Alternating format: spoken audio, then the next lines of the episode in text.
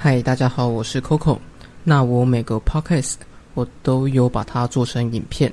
那如果你想要看会动的、有画面的，你也可以去我的 YouTube 频道帮我按赞、订阅、分享，谢谢。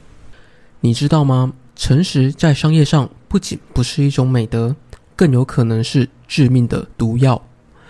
连续五年都登上了美国最佳银行排行榜，甚至深受各大新创科技业喜爱的细谷银行。才刚刚在推特上自豪他的成就与辉煌，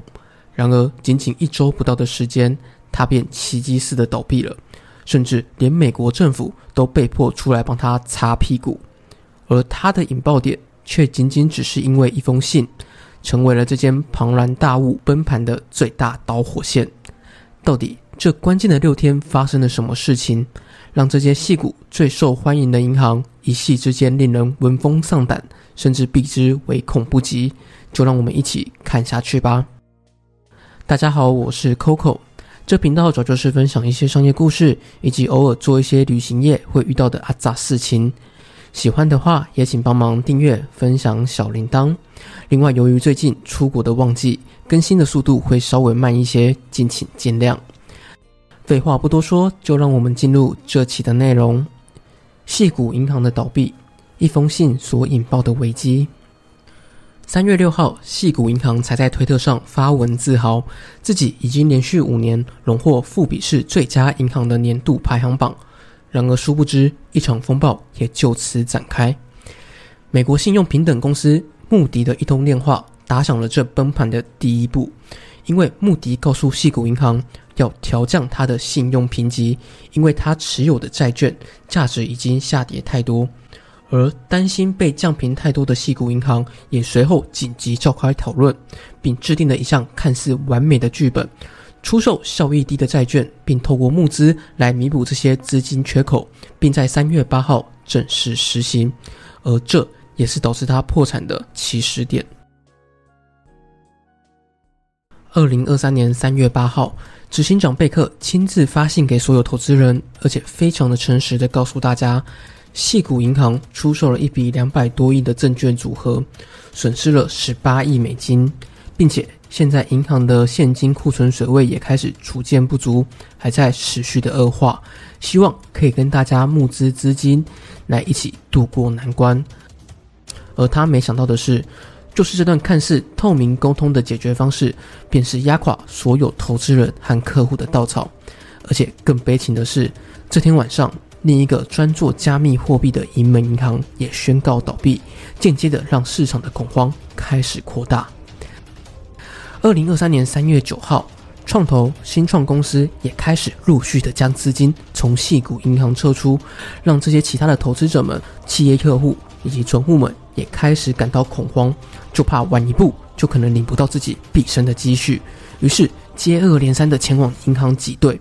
而这项举动。让原本设计募款的剧本彻底失败，并且股价在当天直接暴跌超过六成，仅仅一天的时间，更是直接让他的现金流变成负十亿美金。三月十号，细谷银行破产倒闭，加州的监管机构开始介入，并彻底的查封细谷银行，并由联邦存款保险公司正式接管。但你要知道，它最多只能提供二十五万美金的保险。也就是说，超过二十五万美金，你的钱就可能拿不回来。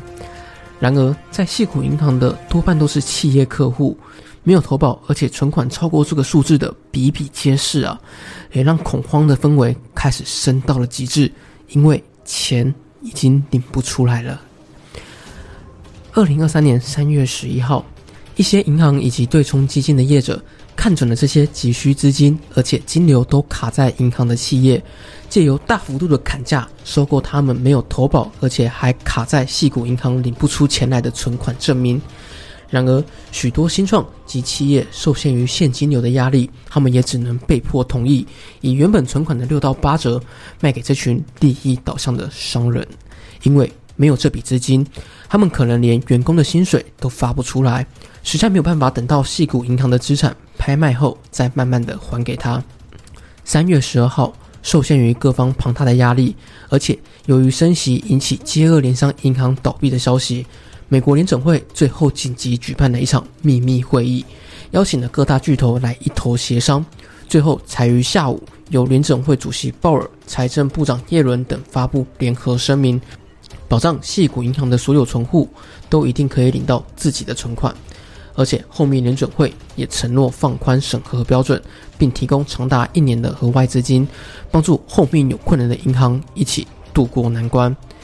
三月十三号，总统拜登出来公开喊话，此次的危机政府已经迅速的反应处理，并且会针对后续银行的监管制定更加完善的一个规范与准则，请大家相信美国的银行体系相当安全。此次事件也才到此告一段落。疫情爆发之前，各国政府都为了防止民众恐慌，不仅大量的印钞，并且提供贷款计划以及各种的救济金。而这些举动造就了美国最大的创业规模，更是让银行的热钱收到手软。而且，由于当时的超低利率，让细谷银行决定把这些用户的存款几乎全部都拿去购买了美国国债与和政府相关这些有保障的债券等等这些看似最安全的资产。然而，一场史上最快速的升息，让这些国债几乎全部都变成了垃圾。因为我存银行的利率都比买国债的利率来得高，并且因为升息所造成的资金紧缩，这些创投、新创科技产业也蒙受打击。因为融资都融不到钱，因此他们只能去银行把原本的存款都领出来使用。这也导致银行不仅要付出更高额的利息给存户。而且客户的大量提款也导致了他们原本的现金损位的降低，而就是在这样的背景之下，细谷银行却天真的认为透明沟通就可以赢得投资人与这些企业的协助以及谅解，殊不知道他写给投资人的这封信，却是把自己拉向深渊的引爆点，从而导致后面这庞大的商业版图在一瞬间分崩离析。而从细谷银行破产这件事情上，我们也必须要知道几件事情。第一个，分散风险。若是当初他没有把几乎所有的资金都挪去买这些国债，后续的事情就可能不会发生。第二个，透明沟通。诚实在商业上早已不再是一种美德，大家彼此都是竞争关系。当你把所有的状况都告诉别人的时候，你的性命也就被别人掌握在手里。三，永远不要期待别人对你雪中送炭，因为现实的社会，大家都是只会帮你增添柴火，而担心的却是火烧的不够旺。以上就是这期的内容，喜欢的话再请帮忙订阅、分享小铃铛。我是 Coco，我们下次再见。